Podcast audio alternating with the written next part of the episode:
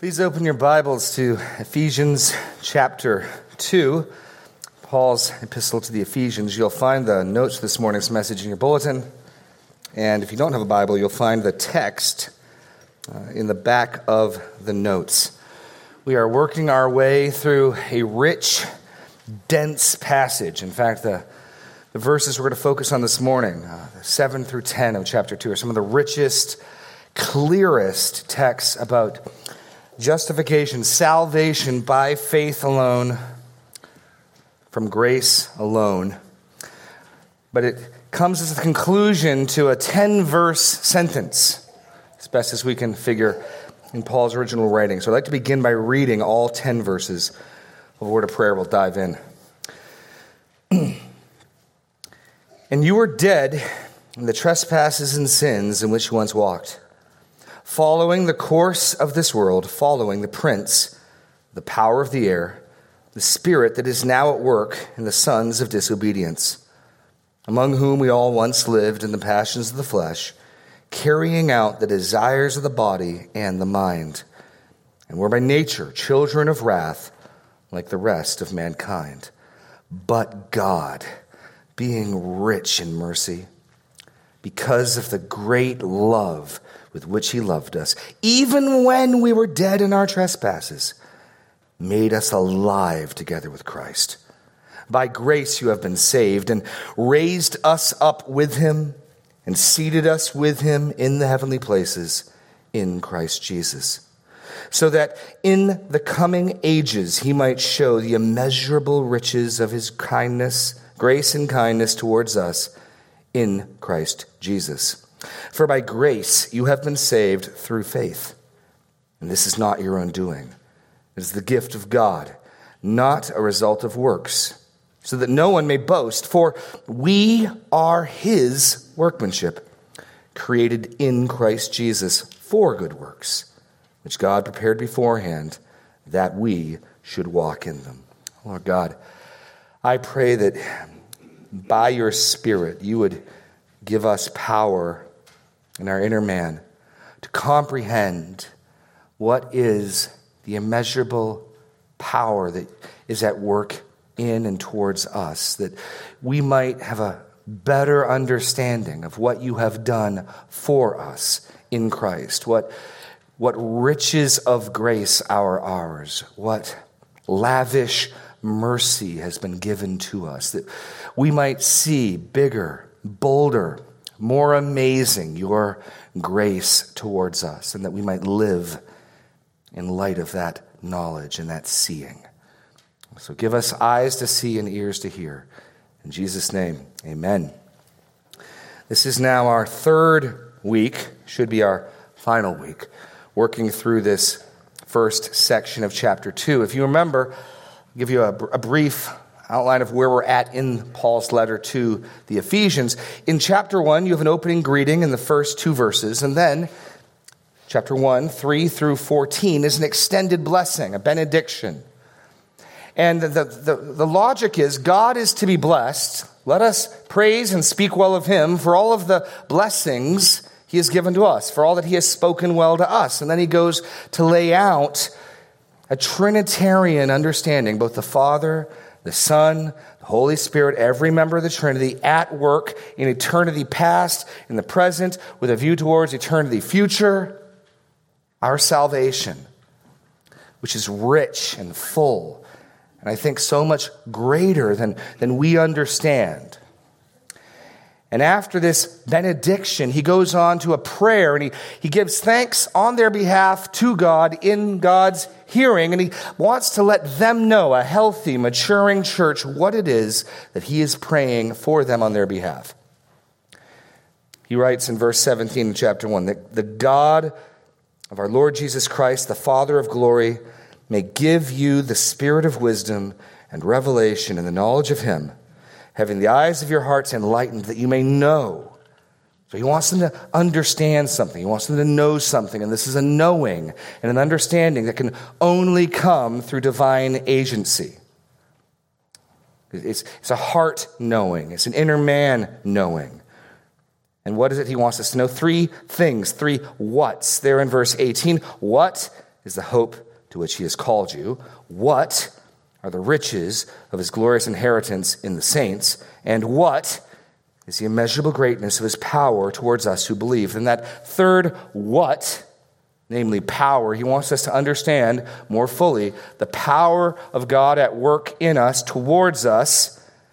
That gets then an extended description. He tells us that power is in keeping with, is according to the same type of power that was at work when God raised Jesus from the dead, when God exalted him above all earthly powers, when God seated him at his right hand and placed all other would be authorities and powers under his feet. That same power is the power at work in us. Well, how much so? Well, so much so that we learned last week that the answer to our dilemma in chapter 2, remember, we see our former condition and our present condition, first individually, and then our former condition, our present condition corporately. We've been working our way through that first. Prior condition, verses 1 to 3 of chapter 2, is our problem. We were dead, we were enslaved, and we were under judgment. And he, he tells us amazingly, we saw this last week, that God, as an act of pure, benevolent grace, his good pleasure, his loving heart. It pleased him to make us alive together with Christ, to raise us together with Christ, and to seat us together with Christ. These are the very things he pointed to at the end of chapter 1 to show God's power. And what we learn is in Christ's resurrection, we are raised. In Christ's exaltation, we are exalted. In Christ being seated at the right hand of the Father, we too are seated. That is the degree of, of beyond similarity, of co action, that God, in doing the one, is also doing the other. That's the measure of the power. We saw that last week, that God sovereignly has made us alive. And Paul stresses that this is of grace. It's not in response to anything we do. That point made abundantly clear as he speaks of us as dead. We were not sick. We were not dying. We were not feeble and weak. We were dead. He made us alive.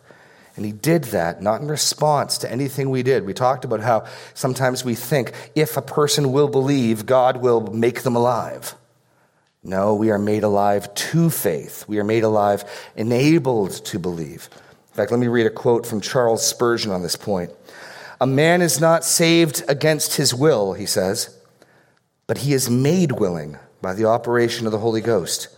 A mighty grace which he does not wish to resist enters the man, disarms him, makes a new creature of him, and he is saved. So, so make no mistake, we are forgiven when we believe. You, you must believe. God has called all men to repentance and faith. God has called on all people to believe. And, and not until you turn and trust in Christ, not until you turn and place your faith in him, will you be forgiven.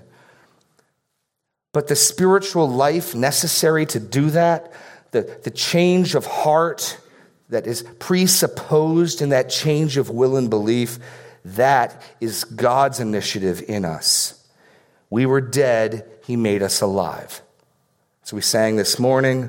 And, and for Paul, that is crucial to make it clear this is all and entirely of grace. Otherwise, you may conclude God is very gracious to those people who invite it, God is very gracious to those people who ask for it. And then mixed in with grace is some level of desert, some level of merit, some level of boasting. And we'll see this morning that Paul wants to make it very clear that what God has done excludes boasting. You and I cannot say, Yes, I've received lavish grace, but it's because I asked for it. No, no, no, no. You were dead. I was dead. God made me alive. God made you alive if you are in Christ. So last week we looked at the three great solutions God had to our three great problems. We were dead, verse 5 of chapter 2. He made us alive. We were under the power and sway of the world and the devil in our flesh. We were enslaved, and he freed us. He has raised us with him, raised us above the authority of those things. And we were children of wrath by nature, not simply by deed, but the very heart of who we were was a rebel. And rather than being children of wrath, he has made us co reigning with Christ. He has seated us with him. We've gone from wrath to rule. And so those three great verbs in 5 and 6 solve our problem. But now we're going to move on to a further discussion. Paul has already interjected once, and you see that in, in chapter 5, I mean, in verse 5. Even when we were dead in our trespasses, made us alive together with Christ. And he interjects, By grace you've been saved.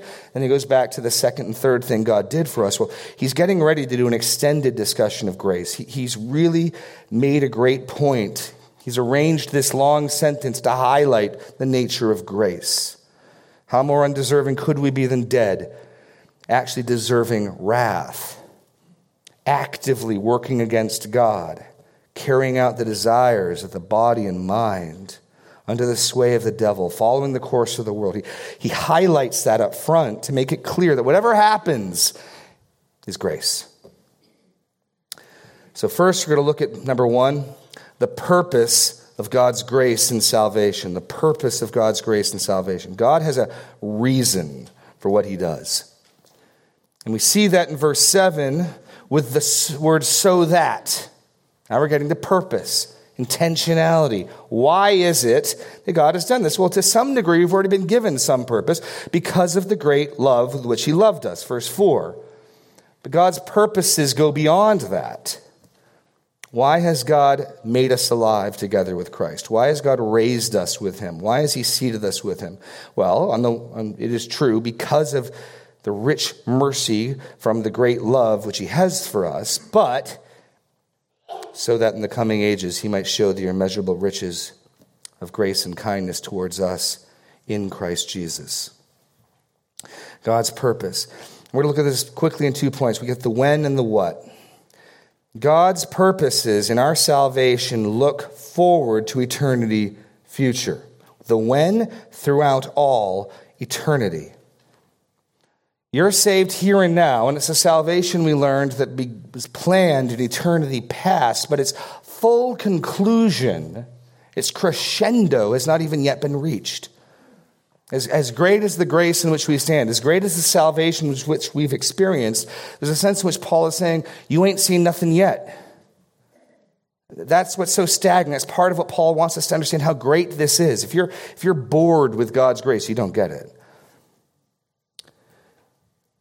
So that in the coming ages he might show something. So let's just pause for a moment. And Paul has already spoken of a coming age, right? At the end of chapter 1. Look at verse 20. That he worked in Christ when he raised him from the dead and seated him at the right hand in the heavenly places, far above all rule and authority and power and dominion, and above every name that is named, not only in this age, but also in the one to come. So here, Paul's contrasting Christ's exaltation over every power and would be authority now and in the age to come. Singular, age. Was a subtle shift here. You notice in verse 7 the coming ages. And I don't think that's accidental. In fact, one commentator, um, O'Brien, writes the plural ages is not simply a stylistic variation of the singular, but a more general conception, implying one age supervening upon another like successive waves of the sea, as far into the future as thought can reach in light of this meaning, it may be claimed, and then O'Brien quotes F. F. Bruce, that throughout time and eternity in the church, this society of pardoned rebels is designed by God to be the masterpiece of his goodness. Paul's saying God's intention, his ultimate goal in your and my salvation, has all future eternity in view. Age after, however many ages there may be, however many more things God has planned, his purpose in our salvation looks to that. that that's, that's staggering. As far forward as you can imagine, as many billions upon billions upon trillions of years, and epochs upon epochs, God is going to still be showing something in our salvation of His rich grace. When? Throughout all eternity. What? What's God's purpose? That He might display the immeasurable riches of his grace and kindness towards us in Christ Jesus. And now we get part of the reason why he has age upon age in view. of God's Grace is immeasurable. It will then take all of eternity and age after age to put it fully on display. God intends to display something. So get, so get that. We've seen grace now. We, we sing about the grace now. We sing about forgiveness now. We sing about being made alive now, empowered to walk in the light now. And, and Paul is saying that's not really the centerpiece of what God wants to put on display. He's got more to highlight and show, and it's going to take all of eternity future to do that. In one sense, the salvation that you and I have experienced is just getting us fit, just getting us ready so that we can experience the fullness of His grace. He intends to bring us to Him in eternity. And so, of course, we cannot be brought to him sinfully. Of course, we cannot be brought to him as children of wrath. So we're cleansed and we're washed and we're forgiven and we're adopted. But all of that is just the preparation for the final goal of the gospel, which is us united in Christ with God, face to face, beholding his glory as he lavishes grace upon us. It's no wonder that Paul prays that we have spiritual power to see and understand this. It staggers the mind. And notice again that this immeasurable grace and kindness towards us is all found in Christ. We, saw that again and again, 10 times in Christ or in Him, is in verses 3 through 14 of chapter 1. Every blessing God has, every good thing God has for you is to be found in one place and one place only in Christ. This rich, immeasurable mercy and grace that is to be found only in Christ and is inexhaustible and will take eternity to display. So that's, that's God's ultimate purpose. He wants to put on display his, his glory of his grace, and then we therefore become trophies of grace. We become trophies of grace. God's great purpose in our salvation is that He might, for all of eternity, display the immeasurable riches and His grace and kindness towards us in Christ. So we turn in verse 7 now to verse 8, 9, and 10. Um, one of the greatest summaries of the reality of, of our salvation by grace. And so we move from God's purpose of grace and salvation to his pattern of grace in salvation. Paul now does, with more extended um, words, what he interjected in, in verse 5. Remember, in verse 5, he's going through, he's done three things for us, and after the first, he just can't resist. He, by grace, you've been saved. Now, he's going to pick that up and unpack it even further. And that really is his great purpose in our understanding is the grace at work. Yes, we need to understand what God has done for us, but Paul wants us to understand it's grace, not merit. It's gift, not payment.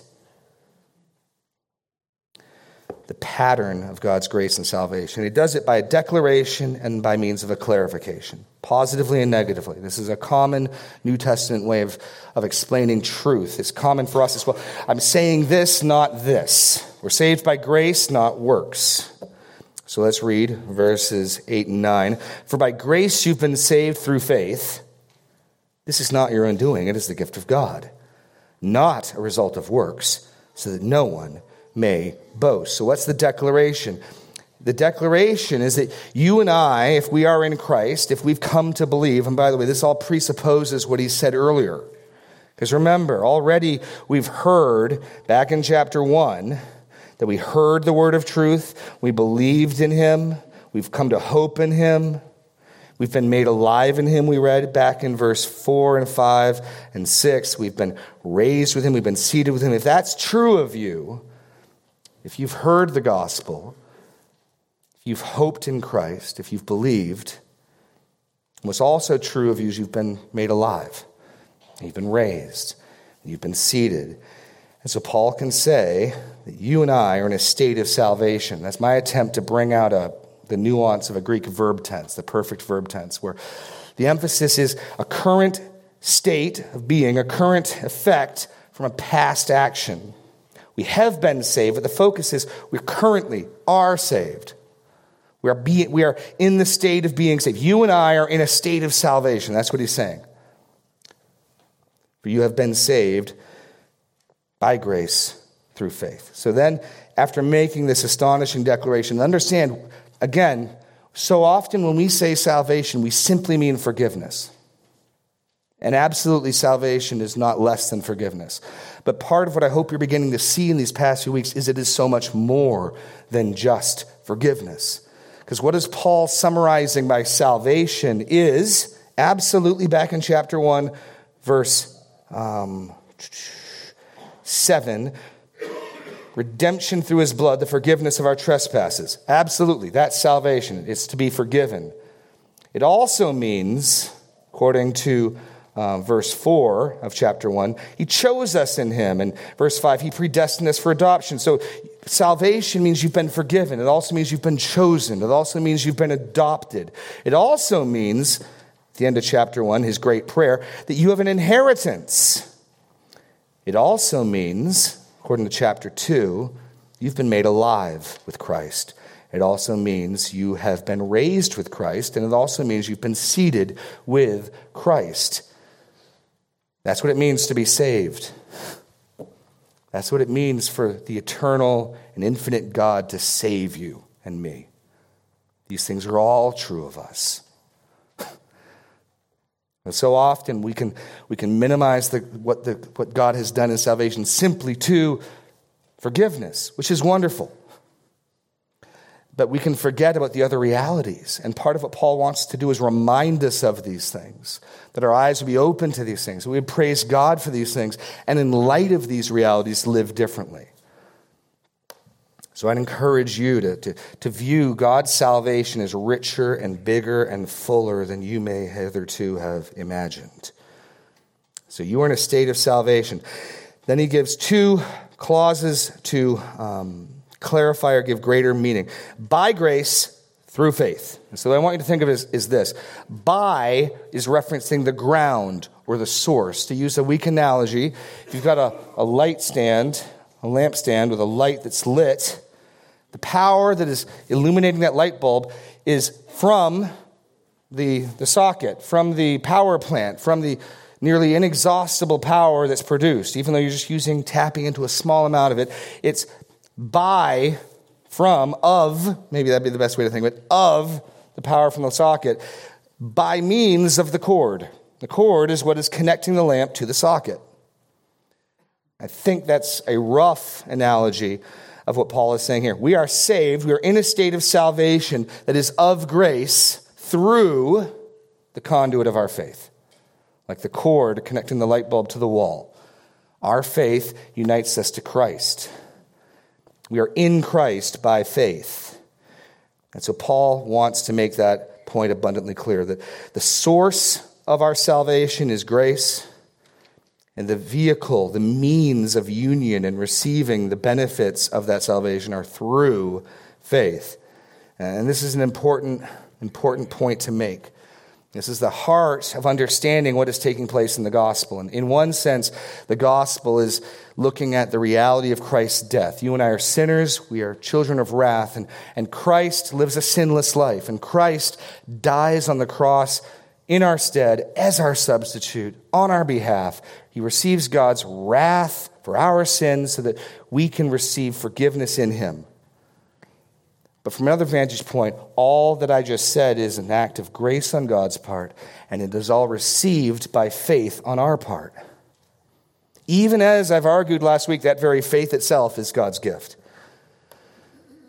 We are saved by grace through faith.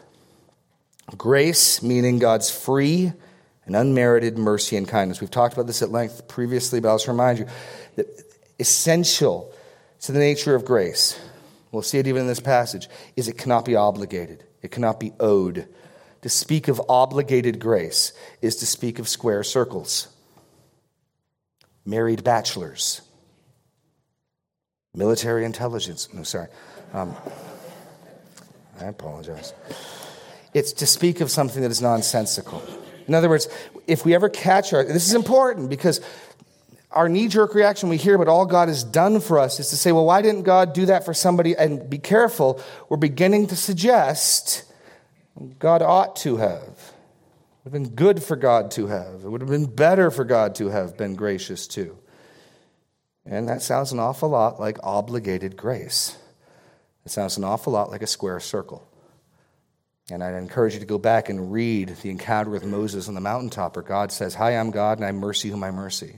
That's my glory. And we, we, can, we can become so accustomed to grace that we presume upon it. If some friend of yours, your child, your mother, your father, some dear friend of yours gave you a precious and valuable Christmas present, they brought it to you and they gave it to you, if your response was, Well, why didn't you get one for my neighbor down the street too? Imagine the insult and the offense that would be communicated. Paul wants our jaws to drop at God's grace. If your initial response to this declaration of God's grace is, Well, why didn't he do that for? You don't get it. And you're still thinking in terms of law and debt and obligation, not free gifts and grace, which Paul is going out of his way to make clear. So, grace, free and unmerited mercy and kindness through faith. Here's how we receive. Here's how we're united to the benefits of that grace. The benefits of all this salvation are only to those who believe, or only to those who have trusted in Christ. By grace through faith. Trust and confidence in, and you can put one of two things in the blank here Christ or the gospel, or what Paul said in chapter 1, he called the word of truth, verse 13. And ultimately, what we are trusting in is who Christ is and what he has done. That's the object of our faith, is, is Jesus Christ crucified on our behalf. We are saved of or from grace through faith, trust and confidence in Christ. there's, there's the glorious reality, but it needs clarifying. And Paul clarifies it and this should be instructive for us because he, he uh, presumes and understands that we are likely to mistake this. The medieval church mistook this. Rome to this day mistakes this. And so now he gives the negative clarifications. He says, We are saved by grace through faith, and this is not your own doing. It is the gift of God. So, this Salvation is your blank. Some people have argued that this references faith. I do not believe it does. I believe it references the salvation, which certainly includes faith. This salvation, all of it, is not from us, not from our activity. It is the gift of God. And then again, I would, I'd stack that up. Everything that Paul has included in salvation. This choosing is not from us, it is the gift of God. This adoption is not from us, it is the gift of God. This being raised from the dead spiritually is not from us, it is the gift of God. This being raised with Christ is not from us, it is the gift of God. This being seated with Christ is not from us, it is the gift of God. This salvation is not from us, it is the gift of God. Well, what more do you mean by not from us, Paul? Not from works, not a result of works, not from out of, or in any way responding to works, so that no one may boast. So here's your blank. We are not saved from works. Our salvation by no means comes out of our works. There is a sense in which Christ's works are the basis of our salvation. But in reference to us, we are not saved in any means with any respect to our works. And that then excludes boasting.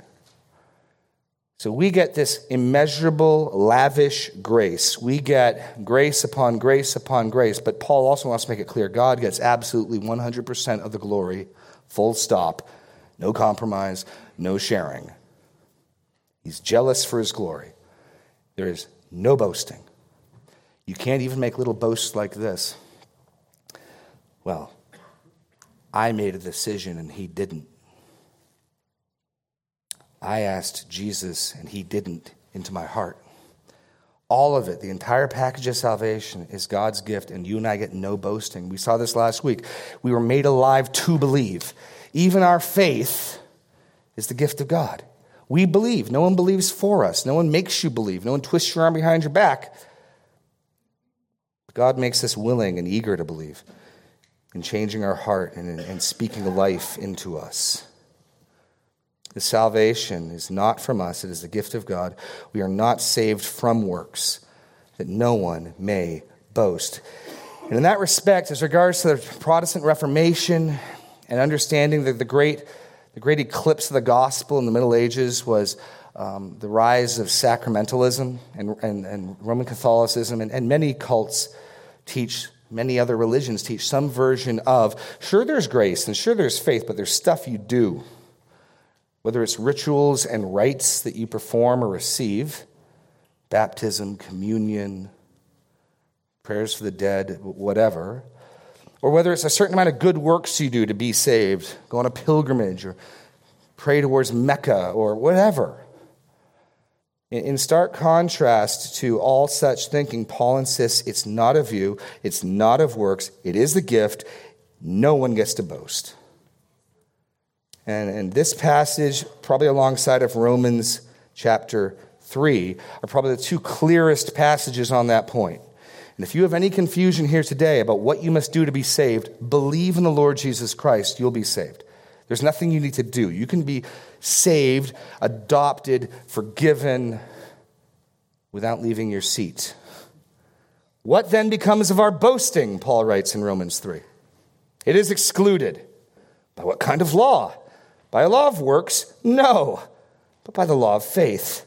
For we hold that one is justified. That's Paul's term he develops in Romans for declared innocent, forgiven, legally justified by faith apart from works of the law. Now, there's as there and here are as simple as you're going to hear it, as clear as you're going to hear it. That's crucial to get. Okay? So, the pattern of our salvation, what, what does it mean by pattern? I mean, what's, what's the nature of this grace? How does it work? How does it apply itself? How is it received? What, what doesn't it mean? So, that's one great and crucial clarification. We are saved by grace through faith, not of your activity, not of your works, it's a gift. There is no boasting. But Paul needs to make another clarification. And I trust that most of us here today heartily amen. Point number two. Hallelujah, amen, not by works, not by deeds of the law, not by doing things. The danger for Protestants like us is we can so love that truth that we downplay the next thing he's about to say. So I want you to notice that in one breath, in one sentence, Paul is going to say both these points. And what we contend to do is because historically in the church there's been a confusion over the place of good works in justification, and it was taught and believed that you had to do good works to be saved, we've frequently decided, you know, it'd probably just be better if we just don't talk about good works at all. Or if we do, sort of make that kind of like an advanced class. Right? We don't want to be any confusion. We certainly don't want to return to Rome. We don't want to return to sacramentalism. So, you know what? Let's just not talk about good works, or certainly not for a good while after someone gets converted. Paul does it here in the same breath, and it's not accidental. Not a result of works. Verse 10 For his workmanship created in Christ Jesus for good works. That's intentional, folks. That's intentional. So let's look at point three, the time we have left. The product of God's grace. since you knew it was going to be a P, didn't you? The product of God's grace in salvation. And that's important to get product. This is the consequence. This is not the cause. This isn't what made you alive. This isn't what made you forgiven. This is what God has wrought and created in you in your salvation. And Paul's emphatic on that point, but he also is not timid to say this just after saying salvation by grace through faith, not of works. He can then say in the very next breath, this, for we are his workmanship, created in Christ Jesus for good works, which God prepared beforehand that we should walk in them the product of God's grace and salvation. We're just going to look at the what and the why. Paul says, and this is another astounding statement we are his workmanship, his craftsmanship. We are his masterpiece, is what one of the translators, I think it was um, John Stott, F.F. Bruce said, a masterpiece of his goodness. This language of creation um, is the same language used a little later in Ephesians. We are the Father's workmanship, his craftsmanship, created in Christ Jesus. Go to chapter 3, where the same verb is used. Okay? Chapter 3, verse 9.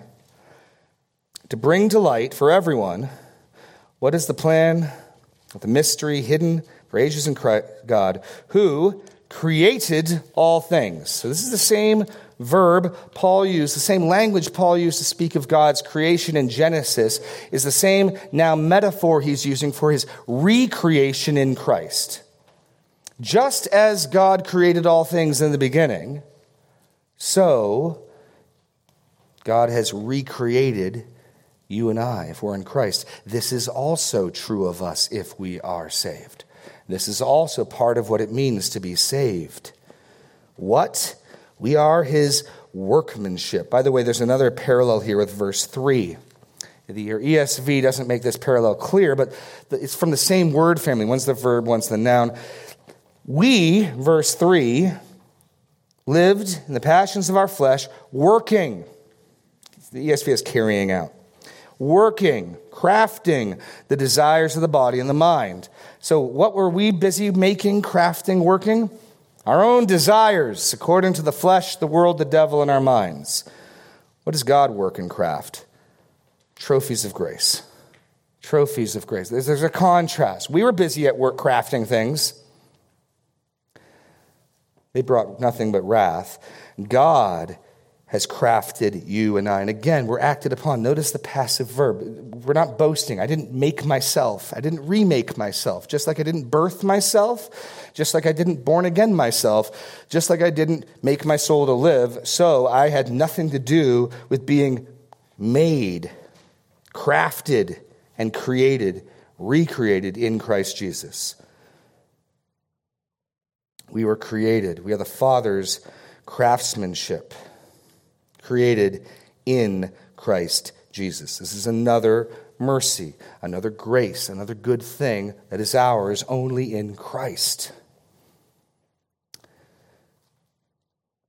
So that's, that's the product. What does it mean to be saved? It means you've been chosen. What does it mean to be saved? It means you've been adopted. What does it mean to be saved? It means you've been forgiven. What does it mean to be saved? It means you've been made alive together with Christ. What does it mean to be saved? It means you've been raised with Christ. You've been seated with Christ. What does it mean to be raised? It means that you've been recreated by the master craftsman of the universe in Christ.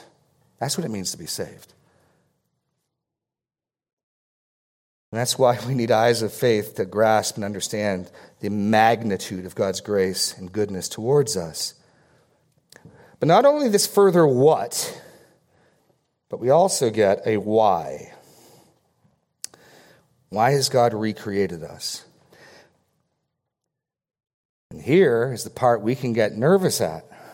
You got to just face. Paul just said one of the two strongest, I'll, I'll grant, Ephesians 2 8 and 9 is probably one of the two strongest, clearest, simplest passages about justification by faith alone, apart from works of the law. That in Romans 3 27 and 28. But we cannot shrink back or get uncomfortable with the other thing he says. We are his workmanship created in Christ Jesus for good works.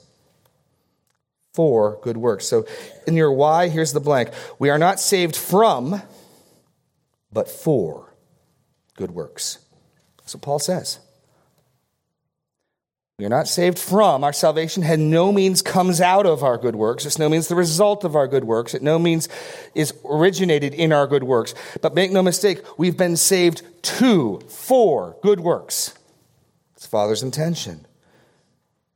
And in that, you can see even the further redemption he's done. He's removed the penalty of sin, but he's also removed sin's power. And one of the ways he shows the glory of his grace, one of the ways he shows his goodness, is not just removing the debt that sin has brought, but by breaking the cycle of slavery that we saw in verses 1 to 3. You were dead in your trespasses and sins. Well, no more in which you once walked, following the course of the world, following the prince of the power. No more. Carrying out by nature, carrying out the desires of the body and mind. And now in Christ, that can be no more. He has recreated us. He has fashioned us anew in Christ, and that recreation is for, fitting us for, making us ready for good works, which God prepared beforehand that we should walk in them. We are not saved from, but for good works. And this is not a topic the Apostle Paul is shy on. And again, our temptation is in, in, emphasizing justification by grace through faith apart from works. Hallelujah. Amen. We can get really timid then about saying anything with an emphasis on good works. And to the degree that we don't want to be confused or to confuse others, great, amen. But we do need to find ways, like Paul here has found a way, to articulate if, if you're a Christian, if you claim to be saved, you're also making the claim God has remade me for good works. Understand that. When you, speak of someone else in their salvation, does your child know the Lord? Yes, my child asked Jesus into their heart when they're seven or eight or 10 or 12 or whatever. You're also saying, yes, God has remade them in Christ for good works. You can't say one and not say the other. That's the claim we are making when we speak of our salvation. We've been forgiven, we've been adopted, we've been chosen, we've been raised, we've been made alive, we've been remade in Christ for good works. And we can be in danger of so wanting to uphold justification by grace through faith alone, apart from works of the law, and by so narrowing the gospel to only ever speak of its benefit as forgiveness that this aspect of recreation and good works and a new form of life drops out of the equation, or at very least, drops in its prominence to 10th, 12th, 20th on the list. But understand, Paul, right here in this sentence, is setting up the entire second half of the book. Everything he's going to say in the second half of the book rests upon what he's saying right here. His entire application, his entire exhortation rests upon what he's saying right here. He thinks it's a big deal. For we are his workmanship, created in Christ Jesus for good works, which God prepared beforehand. Which God prepared beforehand. Just as from the foundation of the world he adopted us and chose us for adoption and sonship, which we read back in verse 5, right? Chapter 1, verse 5. He predestined us for adoption to himself. He also not only was he choosing us and planning to adopt us, he was planning good works for us to walk in, and that too was in his mind beforehand.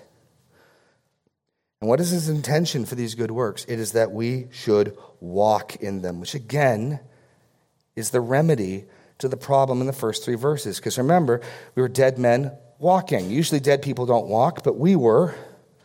You were dead in your trespasses and sins, verse 1, in which you once walked. We had a former manner of walking. And the, and the picture of walking before the automobile is your, your daily conduct. The Australians might say the walkabout, that you, the way you walk about and conduct yourself throughout the day. And we had a, a way formerly of walking about, and it was the way of death, and the way of the world, and the way of the devil, and the way of our own desires. And the salvation that God has given for you and for me doesn't just remove the penalty of that. It does. Praise God. We are no longer children of wrath. We are no longer condemned. There's no condemnation in Christ Jesus, but God also intends to remedy that futile, shameful way of living. And just as we formerly walked a certain way, now God has remade us, recreated us in Christ.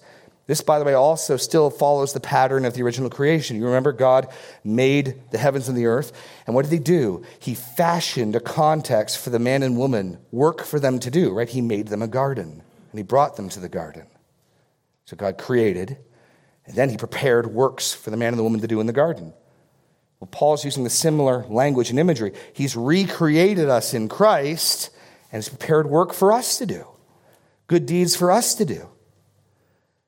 And that notion of walking, if you turn with me to chapter 4, becomes the motif, the, his figure of speech for all of the conduct that he calls on us to do in the second half of the book. Remember, the first three chapters are primarily telling us what is, indicatives. And starting in chapter 4, we get into commands, and imperatives. And how does Paul organize all of the different ways we need to live in light of what he has said? Well, through the picture of walking. So, Ephesians 4 1, I therefore, the prisoner of the Lord, urge you to walk in a manner worthy. And understand, he can't call on us to do that without explaining God's remade you to enable you to walk. Yes, yes, yes, you were dead. You were a slave. He's freed you. He's given you life. He's raised you. He, in fact, has remade you specifically to walk a certain way. Well, what way? Walk this way in a manner worthy of the calling with which you were called. Go down to chapter 4, verse 17. Now, this I say and testify in the Lord that you must no longer walk as the Gentiles do. Don't walk like Ephesians 2 1 to 3. There he says it negatively. Don't walk that way anymore. All that possible because we've been raised, we've been made alive, we've been seated, we've been recreated. Chapter 5, verse 1 and 2. Therefore, be imitators of God as beloved children and walk in love. Ephesians 5, verse 8, well, 7 and 8. Therefore, do not become partners with them, for at one time you were darkness, but now you are light in the world. Walk as children of light. And then finally, in 515, look carefully then how you walk, not as unwise, but as wise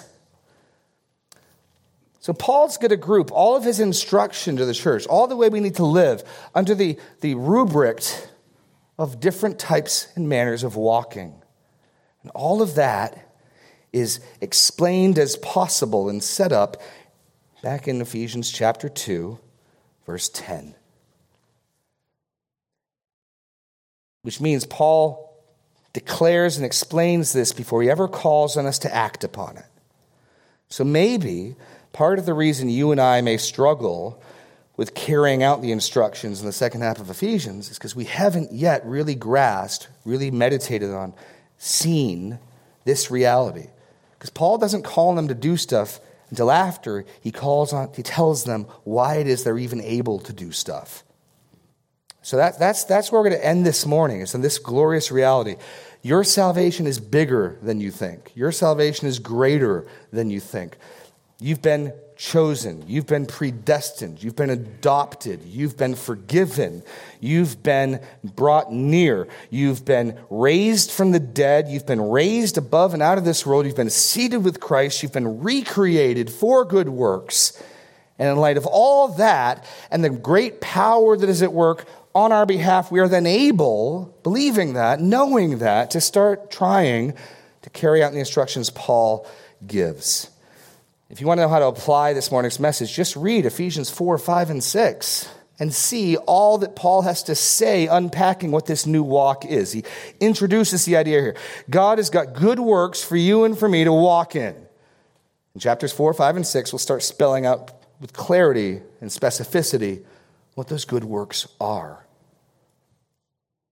I'm going to call the worship team up now. We're going to close in a word of prayer, and then we will close a song. There's no way we can not praise God, praise our wonderful, merciful Savior. Let's pray. Lord God, I just uh, marvel at the grace that you have given us, marvel at how undeserved it is, marvel at the fact that we have not even see, seen the pinnacle of your grace yet, but await for eternity to see it. Lord, give us eyes to see and ears to hear. Give us clarity, both on the reality that our salvation is from nothing we do no good deed, no work, no effort on our part, but that we have been saved unto good works. And that if we claim Christ, if we claim salvation, we are also claiming that we have been remade, radically changed that you have made us for good works. I pray that you would give us the grace to walk in them. In Jesus' name, amen.